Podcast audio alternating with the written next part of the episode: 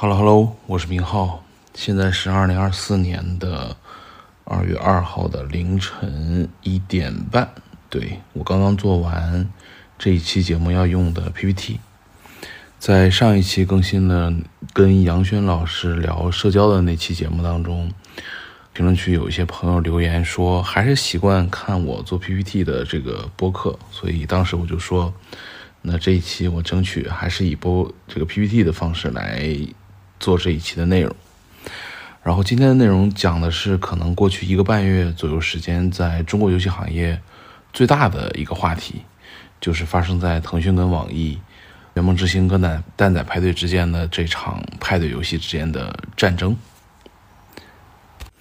我起了一个有些搞笑的标题，叫“组织上决定了，就是派对游戏了”。对，为什么起这个标题呢？我觉得某种意义上来说。这场战争可能有一定的意外成分，它是大家突然间的或主动或被动的走到这样一个战场。我们正式开始之前，先聊一下为什么会聊这个话题。在上上周，Data 点 AI 发了这个二零二四年移动市场的报告，它每年都会发移动互联网的报告。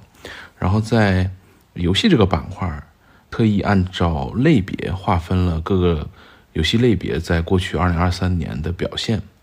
其中主要的游戏类型，比如说角色扮演、模拟、动作游戏、超休闲、策略、派对游戏、射击跟消除，然后又去看这些类别游戏的下载量的变化跟收入的变化。那唯独只有派对游戏在下载量跟收入的几个指标里面全部都是增长。那其他类别游戏可能下载量有增加，但是收入减少，或者是都减少。对，然后在所谓的突破的这个游戏类别里面。以蛋仔派对为代表的派对游戏，无论是在下载量还是在游戏收入上，都排名第一，并且远远领先于第二名。所以，如果我们回看二零二三年在中国游戏战场，一个不能不一个不得不谈、回避不了的话题，可能就是派对游戏。这又回到在嗯，我做那个游戏直播那期播客的时候提到的，我在。去年的十二月四号，在极客上发了一条动态，我说当时可以开两个赌局，啊，第一个赌局是在二零二三年结束的时候，抖音能不能直播王者荣耀？那当然，现在这个赌局已经结果已经出现了，对吧？王者荣耀是在二零二三年没有办法播的，但是在二零二四年的一月二十一号就正式可以播了，对吧？然后在我做这期博客的前，就是昨天的早上，呃，英雄联盟。对，另外一款腾讯最头部的游戏也公告在二月五号，抖音可以开播了。所以这一个主局的结果已经出现了。然后当时我列的第二个赌局是二零二四年结束的时候，蛋仔和圆梦之星谁在国内的 DAU 会高？其实，在那个时间点，大家就在期待这场大战。然后今天关于这个话题，我可能准备了四个部分的内容，分别是前情提要，呃，大战前夜。以及全面开战，跟最后我的一些遐想跟暴论，我们进入第一个部分，叫前情提要。我对这部分起的标题叫“又是元宇宙的锅？”问号。为什么起这样一个问题呢？就是从当年的一张梗图说起。在二一年左右，元宇宙刚刚火的时候，我们一些朋友组了一个群，叫 Metaverse 的游戏群。当时群里大家就天天聊这些有的没的，有几个朋友就做了一张梗图。这张梗图是一个九宫格，定义了如果按形式跟内容，以纯粹派、中立派跟自由派三乘三九宫格的方式来去画，到底什么是元宇宙？然后呢，这个图其实我会放在 show note 里，大家有兴趣可以去看一下。然后在这个图当中，其实当时有一个格是形式纯粹派。但内容中立，也就是说，它并不需要严格意义上的像，呃，比如说科幻电影演的那样的宇宙。我只需要一个可能小一点的东西的时候，画了一部分的场景。那这个场景后来其实就可以被定义叫类似 Roblox 这样的沙盒模拟器。然后还有一个格是形式纯粹派跟内容改革派。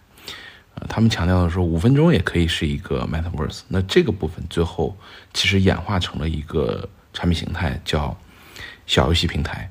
那我们就从这两个概念来讲。第一个，沙盒模拟器，其实我们今天回头来看，蛋仔也好，圆梦也好，这个市场本来应该是属于谁的呢？第一个公司或者说第一个类型的公司，应该是那些跟 Roblox 做差不多事情的公司，也就是说沙盒模拟器们。那曾经在中国是有国服的罗布勒斯的，对吧？当然今天可能这个业务已经在国服不做了，但是这个团队还在。然后曾经在那个时候最火热的代表公司可能是迷你世界。那当然，迷你世界今天也依然还在，呃，但是迷你世界的巅峰确实因为各种各样的原因已经过去了。然后在元宇宙最火的时候，比如字节还投过。游戏行业很有名的新山虎老师做的《重启世界》也是做类似的事情。然后在那个时候，莉莉丝内部其实也有一个项目叫达芬奇计划，也是做类似 Roblox。甚至达芬奇计划在海外还测过一个产品叫 Boom Party，包括这个产品最后在今年啊去年年初也拿了版号，叫生活派对，其实是跟今天我们看到的啊派对的游戏是几乎一样的。所以你会发现。如果硬要算的话，这个战场本来其实可能是属于这些公司的，就是中国的那些 Roblox 的，这是第一类。啊，第二类就是刚才我们讲的叫小游戏平台，或者一个更通俗的说法叫游戏盒子。啊，比如说当年字节做的这个这个摸摸鱼、二三三乐园、四三九九做的游戏大全、咪咕做的咪咕快游。那这些产品其实，在某一段时间增长非常好，然后它也符合今天我们看到的这个类派对游戏的定义一个概念，就比较像，对吧？但是这个战场其实也过了最巅峰，然后也是在我准备这期内容的时候，在一月三十一号早上，字节，当然可能也是因为朝夕光年砍掉游戏业务，字节把曾经做到两千万 MAU 的摸摸鱼直接砍掉不做了。对，那这个战场其实也就没有了。所以本来这件事情应该属于这两个战场。然后聊到这儿的时候，那我们回头再去想，当时我在做元宇宙那期播客的时候，在社交跟游戏里面讲了几个结论。呃，第一个结论是，用户要的不是捏个小人跑跑跳跳。第二个结论是，图形界面的三 D 化和社交可能没什么关系。然后当时在游戏那个板块，我说到那个时候，当时讨论比较多的关键词是编辑器、引擎、UGC、Roblox，跟我刚才讲的是一样。同时，也在那个时候，呃，Cocos 的 CEO 讲过一个非常简单的道理，是说用游戏引擎生产的东西，有胜利条件的叫游戏，没有胜利条件的叫元宇宙。那所有这些内容，如果大家有兴趣，可以去回听我之前元宇宙那期播客。那我为什么会在这在在这讲这些内容呢？我们把刚才我们讲的这些所有的结论，再去回看今天在正在打的这场派对游戏的战争，我们可以引发另外几个问题啊，比如说编辑、引擎、UGC 的生态是不是真的那么重要？第二个问题，从公司运营的角度来讲，研发的投入以及监管的审核。是不是巨大的门槛，巨大到中小厂商在今天这个国内的环境下已经没有办法碰这类游戏了？第三，我们刚才讲，用户要的不是捏个小人跑跑跳跳，为什么没有成？呃，cos 的 CEO 说，因为没有胜利条件。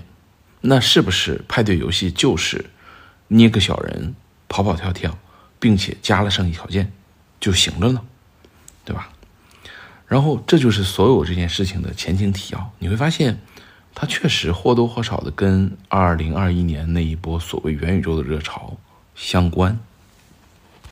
哦，下面我们进入第二部分内容。在前情提要之后，我们看看大战前夜，也就是说，从蛋仔开始讲起，并且是那个从来没有说过自己是元宇宙的蛋仔说起。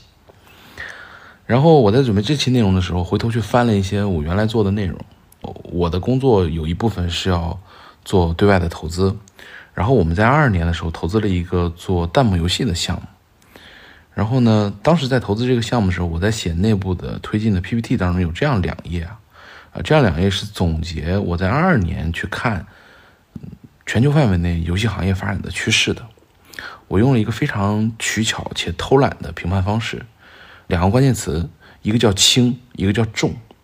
轻的代表是谁呢？比如说《Among Us》、双人成行、糖豆人、野兽派对，这些公司。重的是谁呢？比如说《赛博朋克2077》《原神》《暗黑手游版》以及《黑神话：悟空》。所以你看到这些游戏，你大概能分清楚来。轻讲的是哪类游戏？比如说虚拟形象、多人互动、实时反馈、直播友好，是这类类型的游戏。然后重呢，可能就是三 A 级，对吧？U E 五的引擎、开放世界，就这些关键词。然后我们把轻这件事情再往上延伸，符合这个逻辑的产品其实还有很多，比如说后来火的鹅鸭杀，嗯，人类一败涂地等等。那如果我们再把这些被我定义成双引号轻的概念游戏，今天回头再去放一个更准确的概念的话，可能就是派对游戏，就是 party game，对吧？然后其实这并不是一个多么新鲜的界定。Party game 这个游戏类型在游戏行业一直都有，然后这个类型被关注到，其实也不是今天才关注到。比如说我的好朋友雪晴，中金传媒的首席分析师，在二零二三年的二月六号，就是去年的这个时候就写了报告。他当时写的报告叫《派对游戏奏起游戏与社交的交响》，对吧？就游戏跟社交的边界在模糊，这个观点我也讲过很多次。然后当时大家报告里面就提出，这类型的派对游戏有几个比较典型的特征。第一呢，就玩法创新是核心，因为各种各样的派对游戏，它是靠一个非常精巧的玩法来获取用户的。第二，DAU 一定会有高峰，但不会太持久。那现在看上去，即便是蛋仔也依然符合这个逻辑。第三，爆发往往来自于直播跟二创内容的传播，那这个可能。比较贴过去这几年短视频跟直播行业的崛起，然后第四一点是低 UP 属性，浅度商业化。就这类游戏相对于重度游戏而言，在氪金上确实不是那么理想。你看这些概念跟这些界定跟这些评判方式，其实也不是今天才有，在二零二三年二月份就有了。那我们再看蛋仔这两年，对吧？我们拉了一下这个蛋仔的百度指数跟蛋仔过去两年的 A P 四道的排名，啊，蛋仔是二零二二年五月份公测。然后在二零二二年的五月到二零二二年的十一月左右，其实除了暑假那波有一波小的涨幅之外，呃，整体来看那半年左右时间，蛋仔并没有显示出特别强大的能量。什么时候开始爆的呢？大概是从二二年年底，二二年年底开始有新闻是说，大概是二二年十月份的时候，蛋仔开始。登陆中国区 App Store 免费榜第一，并且连续霸榜了超过一个月的时间。在那段时间之后，就有媒体报道，蛋仔的 D U 已经破千万了。然后乘着那波势，在二二年到二三年春节的时候继续暴涨。然后到二三年春节结束回来，在网易发财报的时候，呃，丁磊透露，蛋仔的 D U 已经破了三千万。然后。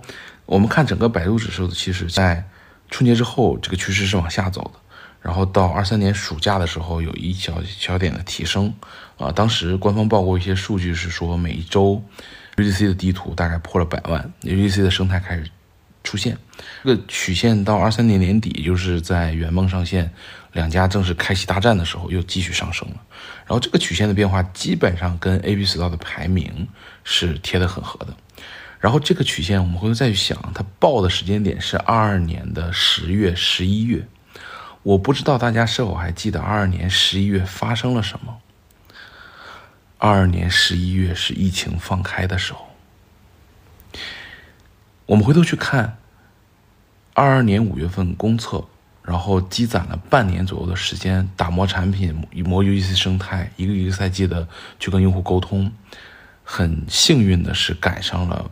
放开加春节的爆发，让蛋仔吃到了第一波绝对意义上的量，达到了一个很多人没有办法忽视的量，就是巅峰三千万的 DAU。所以，我们回头来看，蛋仔的巅峰应该是在二三年的 Q 一，然后在网易发二零二二年的年报，也就是二三年的大概这个时候，甚至再晚一点的时候。当时就曝光了三千万这个数字，并且丁磊给了一个定义，或者说给了一个非常重的描述，是说我们不会再犯以前犯过的错误。也就是说，他们之前曾经有过类似的大 DU 的平台级的产品的可能性，但犯了一些错没有做好。丁磊又说，我们很希望这个游戏能给用户带来愉快的合家欢体验。那 Party Game 对吧？既然叫 Party Game，它的体验场景就确实是合家欢的。我们会投入更加多的研发力量和经营，做好这个游戏的长期服务。长期是指至少十年。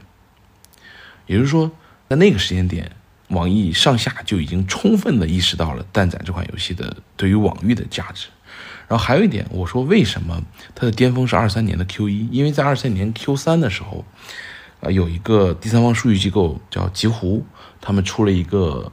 半年期的黑马增长榜，在那个增长榜上排名第一的确实还是蛋仔，但是在当时，嗯，蛋仔的以极狐的数据来看，只有一千两百万的 DAU，那是二三年的六月，也就是说，它从一月、二月的三千万跌到了六月的一千多万。然后我们回头再去看这二二年的整个的蛋仔的增长，从五月份产品上线，七月份暑期，九月份暑期结束，到十一月份。爆量，对吧？整个的过程其实蛋仔做了很多的努力，跟很多正确的事情，决定了那一年的爆发。然后，那我们这里就有两个核心的问题：一个问题，蛋仔对于网易到底意味什么？另外一个问题是，那腾讯在干嘛呢？对吧？我们先看第一个问题啊，对网易到底意味着什么？第一，可能是历史上第一次，网易有了一个大 DAU 的产品。网易之前的很多游戏很挣钱，呃，但是没有大 DAU。第二，有了积累用户关系链的可能性，因为 Party Game 需要一定的社交的场景跟社交关系。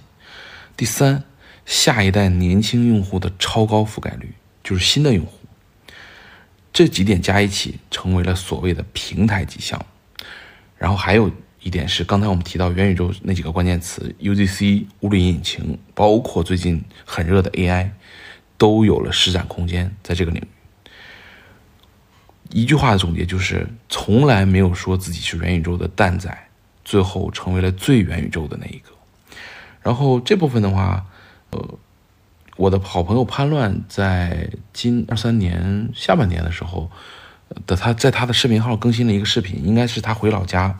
采访了一下他的侄子，一个小学生，然后问那个小学生为什么玩蛋仔，不玩圆梦？那小学生非常简单直接的展示了一下他的好友列表，就他的很多朋友们，无论是同学还是妈妈的同事的儿子，都在他的好友列表里。那这个好友列表对于网易而言，可能非常的重要，对吧？这是对于网易蛋仔意味着什么？那腾讯为什么慢了呢？我们回头来看，二二年五月份蛋仔就公测了，直到二三年十二月份圆梦才公测，这中间有一年半的时间。这一年半的时间，腾讯干嘛去了，对吧？后面我会讲。我们先举先说几个结论。第一就是，腾讯过往的一些投资跟合作的项目是派对游戏，并且是派对游戏的头部项目。这些项目可能让腾讯产生了轻敌的思想。这些项目包括谁呢？糖豆人是 epic 做的，是腾讯投的。猛兽派对。是腾讯投的，迷你世界是腾讯投的，包括它跟 Switch 上的马里奥派对也是合作项目。那所有这些项目本来都是腾讯的，对吧？腾讯在国内都是代理或者发行或者是合作的。然后呢，初期可能腾讯内部低估了这个品类的爆发力跟持久性，因为过去也不是没有，对吧？然后又考虑到过去几年腾讯游戏整体的降本增效的策略，呃，所有项目强调 ROI，那这类项目你去考核它的 ROI，可能初期立项就非常的难。还有更更更重要一点在于，姚晓光姚总开始接受天美之后，做的比较重要的第一个项目叫超级 QQ 秀。我在元宇宙那期也讲过，这个东西可能是被带到坑里了，对吧？这是第二部分关于大战前夜，我们看到蛋仔的发展变化跟腾讯的状态。我们下面进入第三部分，叫全面开战。我给这个部分起的标题叫“类比当年的吃鸡大战”。我们先看看这个圆梦之星到底是从哪儿来的，对吧？我们刚才讲过，圆梦晚了一年半，那一年半腾讯在干嘛呢？对吧？其实呢，在蛋仔派对上线测试的时候，腾讯内部也有一个类似的项目，也在同一时间，二二年的五月也上线内测了，啊，公测，那个项目叫《爆笑向前冲》。听这个名字你就知道，它是一个类似跑酷跟竞速竞技的游戏，对吧？但这个游戏很特殊，它是一个超级 QQ 秀内置的小游戏，或者说是一个玩法。刚才我们讲过，超级 QQ 秀是姚晓光姚总继王者荣耀项目天美的老大变成 QQ 老大之后做的很重要的一个项目。然后在这个项目里面有一个小的游戏玩法叫“爆笑向前冲”，在二二年五月份就已经测试了。这款游戏事后被证明，其实就是今天我们看到的《圆梦之星》的前身。那当时它只是一个竞速加跑酷的。又因为它是架在超级 QQ 秀里面的，所以游戏本身并没有 UGC，也没有个人空间，对吧？没有很多复杂的功能，就是一个玩法。然后直到二三年的一月份，在一月份的那批版号里面，腾讯的《圆梦之星》获得了版号，这应该是《圆梦之星》这四个字第一次出现在公众视野里，所以自然而然的在那个时间点，我回头去翻了一下。当时出这批版号的知乎的问题跟一些媒体、游戏媒体的评论，没有任何人提到《圆梦之星》是什么。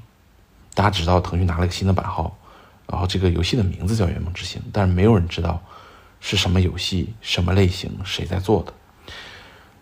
同一时间，在那一批版号里面，《原神》的米哈游的星铁也拿了版号。所以几乎所有人的关注点都在星铁上，包括可能还有火炬之光、百亿极光这些产品，所以没有人在乎，也没有人知道圆梦之星是什么。这件事情直到二三年的六月，也就是去年六月份的时候，代号乐园，它没有叫圆梦之星哦，它叫代号乐园，开启内测。在那个时间点，虽然没有用圆梦之星，但是大家已经知道这个代号乐园就是腾讯 IG 天美 Z。一工作室自研的派对游戏，就是为打蛋仔派对去的，以及天美的 Z 一工作室，来自于姚晓光接手 QQ 之后，同时在天美成立了一个所谓的开放世界项目，叫 Z Plan。你看，所有的事情确实跟当年的元宇宙有一定的关联。再之后呢，就是。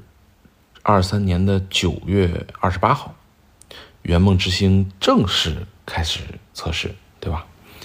啊，在那个时候，所有的我们今天看到的这个产品的主要的框架、IP 的联名、初期自研的一些玩法、社交因素的设计，包括 UGC 的编辑器，全部被曝光了。然后在当时首次测试的时候，基本上天美就用上了 KPL、LPL 的选手、知名的电竞主播、B 站头部 UP 主。以及游戏全链媒体基本全部都参与了。呃，再之后呢，就是十二月十五号，《圆梦之星》的全平台的正式上线。呃，这也是继一七八呃一七年年底到一八年年初那场吃鸡大战之后，中国最大的两家游戏厂商再一次在同一个战场全面开启战争。那这次的结果会跟上次不一样吗？不好说。然后在十二月十五号，好像也有一张梗图出现了，就一堆猫，呃，气势汹汹朝你走过来。然后当时那张梗图叫“十二月十五日神仙打架高端局”，因为在当天《圆梦之星》上线，然后当天有传闻魔兽的国服回归，《永劫无间》的手游开始试玩，呃，燕云十六声测试，蛋仔派对的蛋塔节开启，剑三活动，少女权限改期。电影制作人与 COCO 联动，你会发现核心产品的核心动作都发生在一天。然后我们细看今天我们看到的圆梦，对吧？我有一个形容词叫 buff 叠满，就是这是在九月测试的时候，我在发一条即刻我说，呃，天美做的 buff 叠满了的圆梦之星是否能够挑战蛋仔？那它都叠了什么呢？我觉得主要叠了两大部分，第一大部分是玩法。因为今天我们看到这类游戏已经不单纯只有一个简单的玩法，我们现在看到的圆梦的核心玩法可能就包括传统意义上的竞速，然后类似野兽派对的大乱斗，然后天美很擅长的射击，对射击，然后甚至有狼人杀，对，这是玩法上的 buff 叠满。那在 IP 上就更是了，那既然都是天美做的，那必然王者荣耀的合作，对吧？那是肯定的。我们看到很多王者荣耀的 Q 版的皮肤出现在了圆梦里面，包括跟 QQ 飞车，然后跟糖豆人，对吧？刚才我们前面也讲过，糖豆人其实本质上也是腾讯投资的公司所做的。那跟外部的合作，比如说跟奥特曼、跟蜡笔小新、跟功夫熊猫。就你能想到的、想不到的各种各样的联名都来了，buff 真的点满了。然后你甚至可以在圆梦之星里面看腾讯视频、听 QQ 音乐，甚至可以穿着美团外卖的衣服去玩游戏。对，就是不要太离谱。然后在初期，这个我不知道是 IEG 有意为之还是媒体渲染。反正圆梦之星初期给了一个十四亿的预算做初期的推广，所以这个呃十四亿的超能力，对吧？钞票的钞基本上就显现无疑了。然后大家去搜，大家去百度搜圆梦之星十四亿能超出，应该能搜出无数的结果。然后在那几天，我记得特别清楚，就是我所目资所及的各种各样的地方，全都是圆梦之星。然后，比如说，当时我截了一张图，很有意思。当时作为这个嫡系的直播平台虎牙放了一张活动图，活动图的名字叫“全虎牙都在播圆梦之星”，然后列了一票的虎牙主播。然后 B 站的何同学、影视飓风，可能是 B 站二零二三年最大的两个主播，跟 UP 主也都开始代言圆梦之星，对吧？这超能力真的非常强。然后也是在这一波，基本上我所关注的所有游戏类的垂直媒体，啊，基本上被这两家厂商灌满了。这一波真的是吃到撑。呃，比如说我截了一个一家媒体在十二月下半月两周的时间的几篇文章。现在十二月十五号，叫“二零二三年结束前，腾讯打出一张镇住全场的王牌”，对吧？讲的是圆梦。然后过了三天，十二月十八号。蛋仔 like 在《小时代》圆梦，他却用了共创蛋时代成就每个梦想。看讲蛋仔，又过了五天，十二月二十三号，派对赛道不大，网易再度创造神话，又是讲蛋仔。然后又过了三天，十二月二十六号，圆梦之星诞生数张百万级游戏量的 UGC，啊讲圆梦。然后隔天马上。玩梗玩出五亿人的快乐星球，活该他年头火的年头火到年尾，又是讲年这个蛋仔的，对吧？你会发现，这些媒体老师们就是今天吹圆梦，明天吹蛋仔，对吧？反正都是拿钱办事，大家都懂的。有这一波总比没有强，真的一波吃到撑，甚至在写这个社会生活观察的 X 博士上。在一月二号也出现了蛋仔的 PR 文章，对吧？你你几乎所有的科技媒体就不用说了，连这种生活观察类媒体也出现了，对吧？然后那我们就看这么样的超能力跟这么大幅的无所不用其极的方式到底做到什么程度，对吧？呃，在上周，呃，这个圆梦的官方公布了一个他们在首月的数字八千万。啊，也就是十二月十五号到一月十五号，累计注册用户量八千万，这个数字不小，对吧？但是考虑到推广力度跟超能力，这个数字的表现跟成绩，对于腾讯来说，到底是满意还是不满意？我觉得可能只有 IG 自己知道。然后我们看一些第三方数据，比如说 DAU 跟 MAU，这个因为不会公开，我们只能看一些第三方数据。我分别找到了两个，一个呢是同样是极狐做的，呃，极狐的统计是说十二月，也就是说从十二月十五号到十二月三十一号，呃，他统计的圆梦之星的 MAU 是四千一百五十万，平均的 DAU 月均的 DAU 是七百四十万，但是考虑到呃圆梦只上了后半月，所以这个后半月 DAU 应该是乘以二左右，大概是一千五百万左右。这是极狐的统计，大概是他的意思是说，是一千五百万、一千四百万到一千五百万左右的 DAU，啊，四千多万的 MAU，这是他统计的数字。然后呢，QuestMobile 的年度报告里面也有一张是讲《圆梦之星》的，啊，他的统计是说，在上线当天，《圆梦之星》的日活到了巅峰是一千七，然后逐渐往下掉，然后在整个十二月，呃，QuestMobile 统计的数字是三千万 MAU，呃，综合来看，应该就是三四千万的 MAU，啊，一千万左右的 DAU，可能大概就是十二月份的成绩。然后我们再去看一下这两款产品在，呃，过去这一个半月左右的畅销榜，基本上都稳定在前三十名。然后这个数字其实比预期中的，我觉得是要好的。当然，就这类游戏，这类游戏刚才我们讲过，需要长期，氪金不是很重，所以在现在的时间点就去看收入可能未必合适。对。然后那既然我们没有这个蛋仔的 DAU，对吧？我们就只能看这两家公司在。经历了四十多天战争之后，在这两款游戏上的声量，对吧？我们可以看一些第三方数据。我分别查了一下抖音的搜索指数、百度的搜索指数跟微信的搜索指数。我觉得单查一个可能未必准啊，但是三个一查，我发现基本上趋势是一样的。什么趋势呢？就是圆梦刚刚上的时候是十二月份中到下旬的时候，圆梦的数据非常的猛，极高，对吧？但是。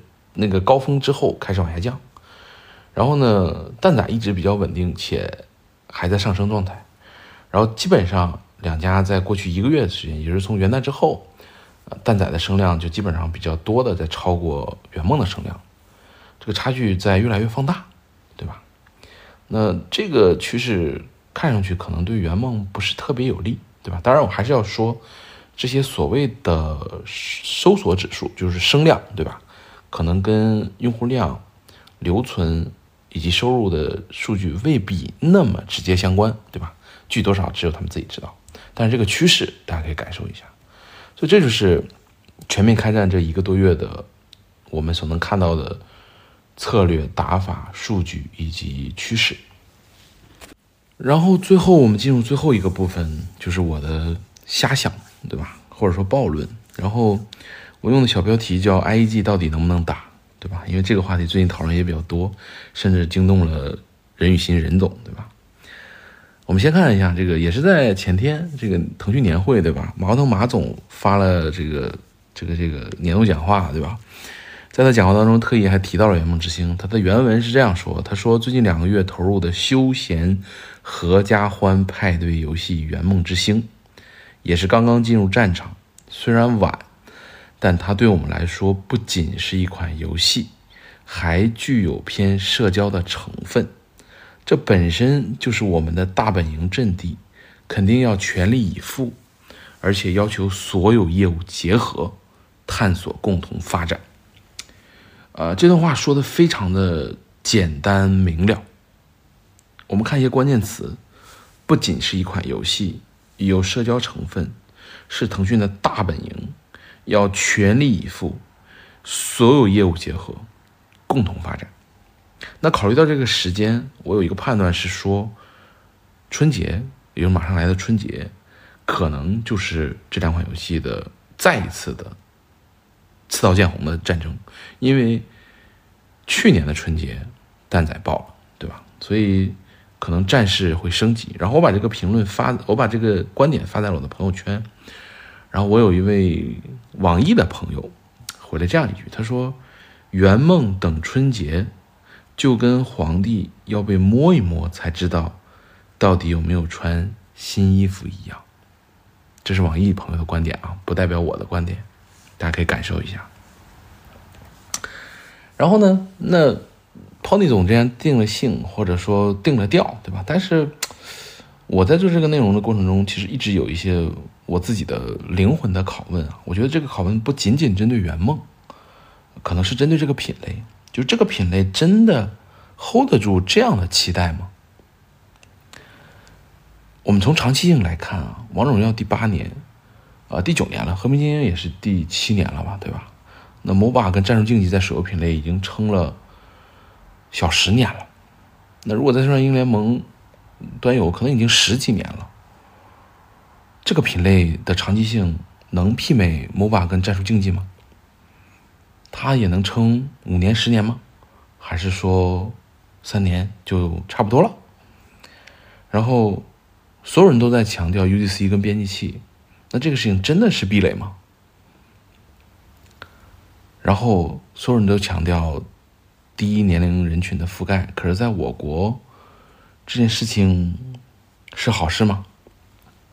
考虑到监管，对吧？然后还有一点，商业化跟 DAU 之间的这个取舍，当然一定是动态的，但这个动态的过程跟每个阶段的里程碑、优先级，谁来定呢？对吧？这些问题我觉得没有答案。然后同样，我找到了两张图。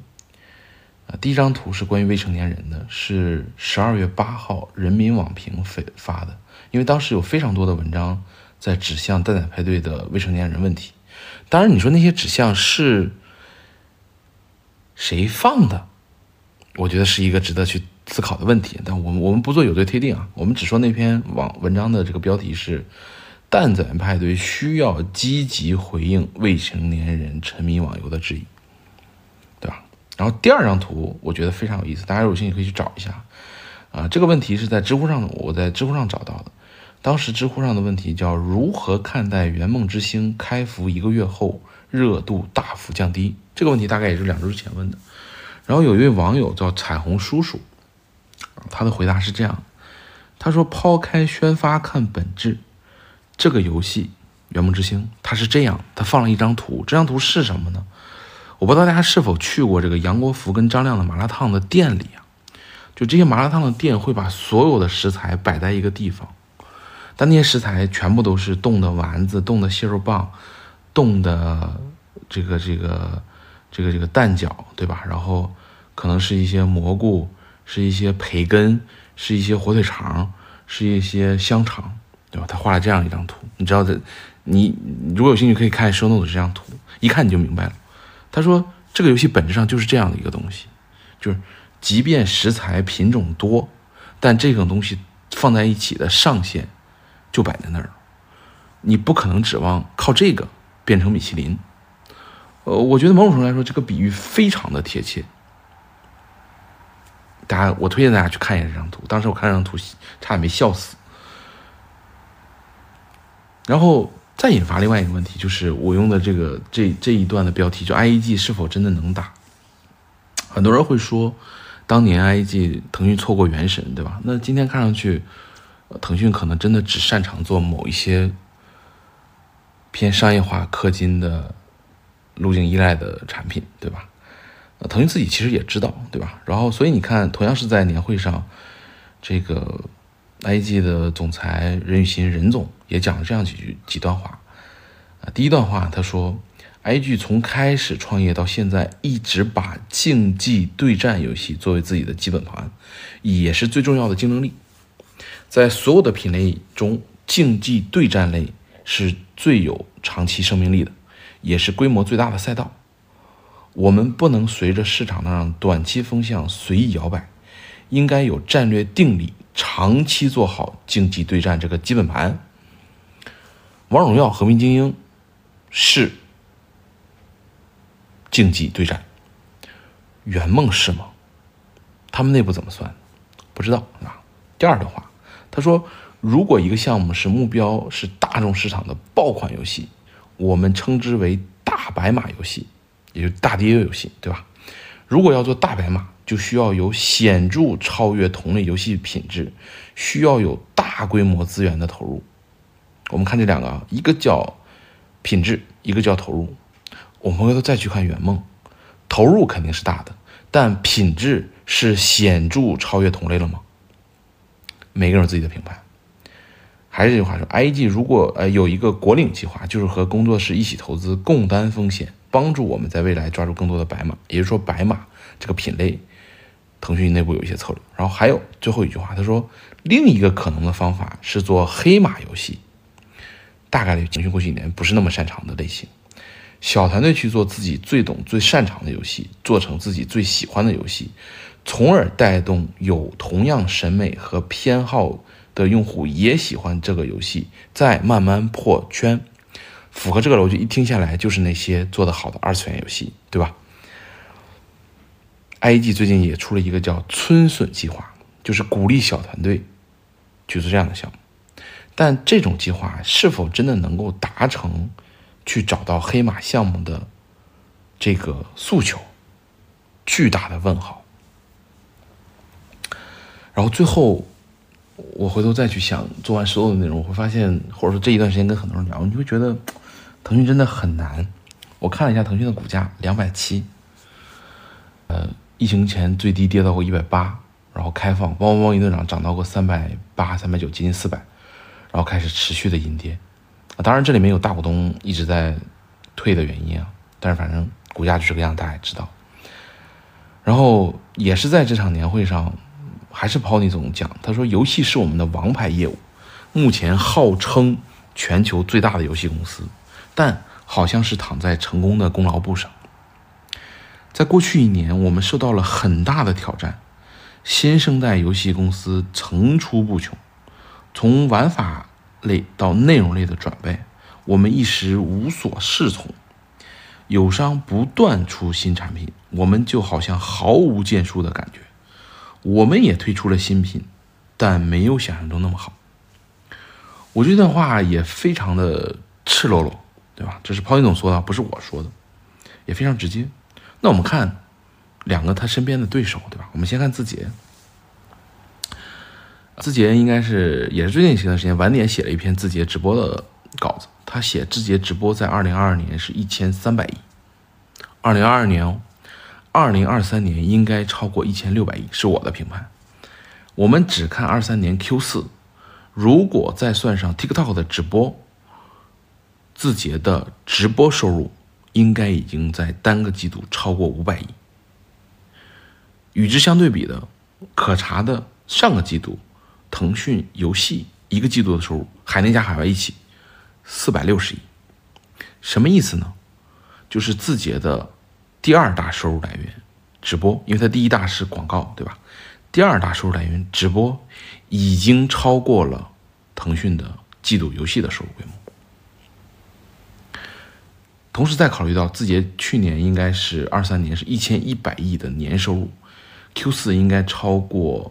两百五十亿美金的收入，也就是一千八百亿人民币，对吧？字节的体量是这样一个体量，所以朝气光年大嘴大笔一挥砍掉游戏没有什么问题。但是，作为游戏江湖的老大，腾讯不可能把游戏砍掉，也不可能放弃游戏这个战场，因为直到今天，游戏依然还是腾讯的现金流业务，对吧？这是字节。我们再看另外一边的网易。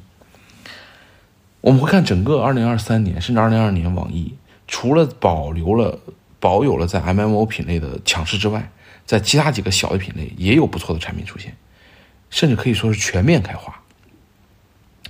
如果没有十二月底那一次政策的瞎逼乱搞，回看网易二三年的股价，几乎无可挑剔，可能也就是拼多多比它好，在整个中外里面，再落到。蛋仔这件事情上，刚才我们讲过，可算有了大 DAU 的产品，网易就是光脚不怕穿鞋的，跟腾讯耗也耗得下去，所以你会发现，腾讯真的很难。对，然后这大概就是我今天想跟大家分享的一些内容，它是更多是一个整理，一个时间线脉络的梳理的过程。然后我做完这个 PPT，然后做录制，然后过程中。